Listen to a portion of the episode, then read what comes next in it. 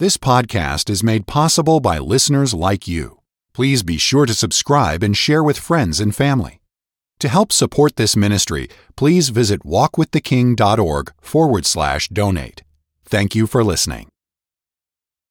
All right, thank you very much. And hello again, radio friends. How in the world are you? You doing all right today? Well, I trust everything's all right at your house. Glad to be back with you. This is your good friend Bob Cook. We're looking at the Gospel of John, chapter 6, and uh, just discussing some of the things that uh, are highlights in the record of what happened when the crowd went looking for Jesus the day after the feeding of the 5,000. He said, you're, you're not looking for me because the miracles. You're looking because you're hungry. You want a free lunch. And there isn't any because I'm the bread of life. And this is a different kind of a relationship now that we're talking about. The emphasis of your life, he said, has to be not just on food on the table, but that which endures unto everlasting life, which the Son of Man shall give unto you. I am the bread of life. Well, now they're asking a couple of questions. The first is, What shall we do that we might work the works of God? They quite correctly assumed that when Jesus said, Labor for the meat which endureth unto everlasting life, they quite correctly assumed that that could be defined as doing the work of God, the works of God. And so the answer comes in John 6:29. Jesus answered and said unto them, This is the work of God that ye believe on him whom he hath sent. Verse 39 is quite similar. This is the Father's will which hath sent me, that all of all which he hath given me I should lose nothing, but should raise it up again at the last day. And this is the will of him that sent me, that every one which seeth the Son and believeth on him may have everlasting life, and I'll raise him up at the last day. What shall we do that we might work the works of God? He said, Believe on him whom he hath sent. And what will be the result of that? You'll start doing God's will. That's verse 29 and this and you'll you'll have a share in the resurrection. I'll raise him up again at the last day and you'll have everlasting life not a duration of life but a quality of life as well. What shall we do that we might do the works of god? He said believe on him whom he hath sent.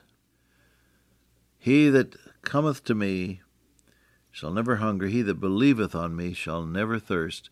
When he says believe on him he says, commit yourself to him. That word come uh, in, in our way of looking at it will mean commit yourself to him. And he that believeth on me, that means risk the whole situation on him and his word. So he said, This is the work of God, that you believe on him whom he hath sent. It seems a little oversimplified, doesn't it? We always look for something extra to do. I've been all over the world, and wherever I've gone, I've found people doing something to attempt to gain favor with whatever deity they were serving. Bowing down before an idol, leaving some little offering of food or incense, going through uh, all sorts of personal sacrifices. Here's a person who measures his length in the dust as a pilgrimage. He gets up and uh, standing on the the mark in the dust where he has reached with his fingers, he then prostrates himself and reaches out again and makes a mark in the dust.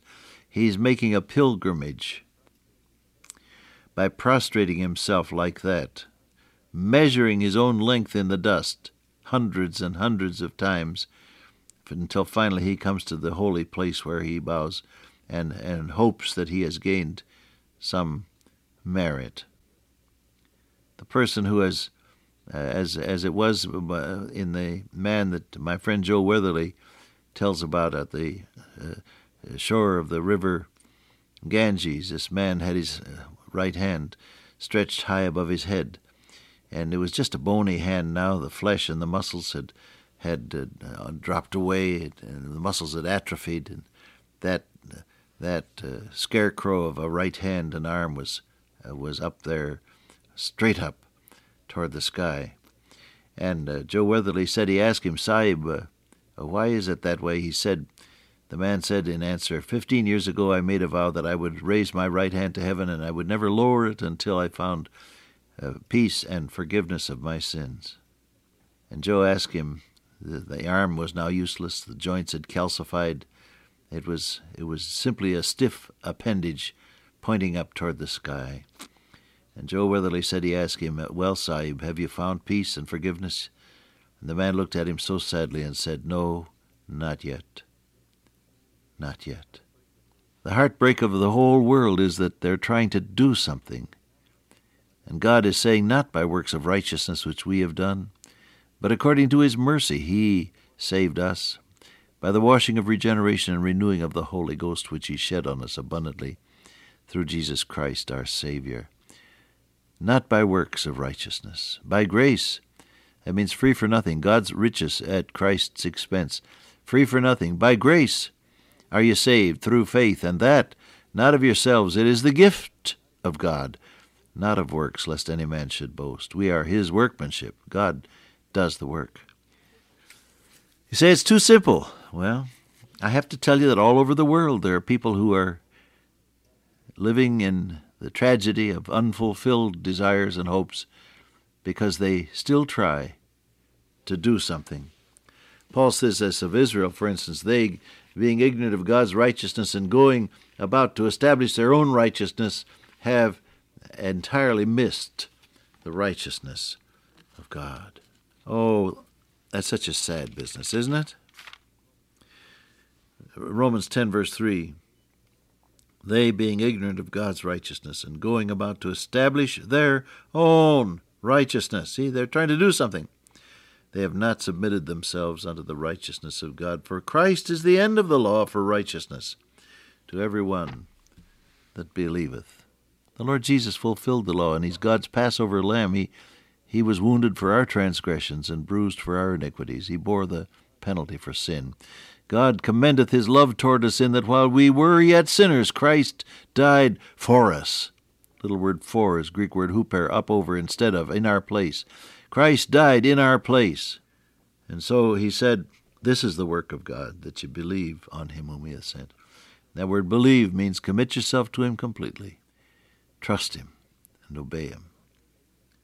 That's God's work. God does the work when you do the committing and the believing. Would you stop trying somehow to appear religious? Stop trying to do something to make yourself feel better about things or to, or to curry a little favor with the Almighty? And would you admit for once that you cannot make it on your own? And that all have sinned and come short of the glory of God? You can't make it?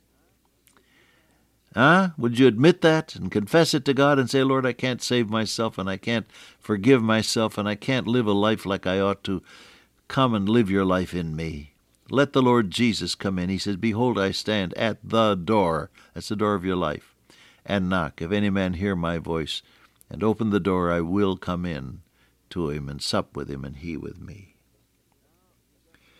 Now you've got human nature showing up. They said, What sign showest thou then, that we may see and believe thee? This is the crowd that wanted to make him king yesterday. Now they're saying, Well, we don't, we, you, you show us and we'll believe. We're from Missouri. You got to show us. How fickle the crowd is. What sign showest thou that we may see and believe? You know, of course, that God's order is not show me and I'll believe. He says, You believe and I'll show you. There's the difference. So then they said, Well, you you fed us yesterday miraculously, but that's nothing new. Our fathers had heavenly meals in the wilderness. He gave them bread from heaven to eat. Jesus said, Well, Moses didn't give you that bread. My Father gives, gives you the true bread from heaven. For the bread of God is he which cometh down from heaven and giveth life unto the world. I am the bread of life. He that cometh to me shall never hunger, and he that believeth on me shall never thirst. Now there are two stages, it seems to me, in dealing with the, with the Savior, and if this seems too elementary for you, well, just take a little nap and you'll feel better when you wake up. There are two stages in, in dealing with the Lord Jesus. One is indicated by this word come he that cometh to me, and the other is indicated by the word believeth on me. John 6 35. Now, how does that work out in in your uh, in your own life? Huh? I think there is a point at which you you give up on everything but Jesus. You you stop fooling with your own ideas or with something imported from elsewhere. You stop your poor vain efforts to pull yourself up by your own spiritual bootstraps. And you say, Jesus, you're the only hope I have. You're it. I have to have some help from you, or no one else can help me. Now, that's what's involved in that verb cometh. Have you done that yet? See, this is something that many people never really grapple with honestly. They're still trying to cover up, still trying to achieve on their own, still trying to explain away their failures. Have you honestly leveled with the Lord Jesus and said, Lord, I just can't make it on my own. I, I'm not sufficient to think anything of myself, as Paul says in 2 Corinthians. I can't do anything for myself. I can't forgive myself. I can't cleanse myself. I can't keep myself. I can't live a life that's significant and, and meaningful in terms of eternity. Can't do any of these things. Jesus, I have to come to you. The old song says, Out of my bondage, sorrow, and night, Jesus, I come. Jesus, I come. He that cometh to me. That really is what's involved here. Give up on yourself and turn to Jesus and honestly admit that He's the only one that can do anything for you. That goes for you if you're an alcoholic or an, uh, a, a, a, substance abuser of some sort under the, the influence of narcotics, or if you're mixed up in some sexual tangle, or if you've got other problems that you just can't handle. You have to stop alibying and say, Jesus, I can't handle this. You have to help me. That's what's involved in that verb cometh to me. All right? Then he said, He that believeth on me, and that's commitment.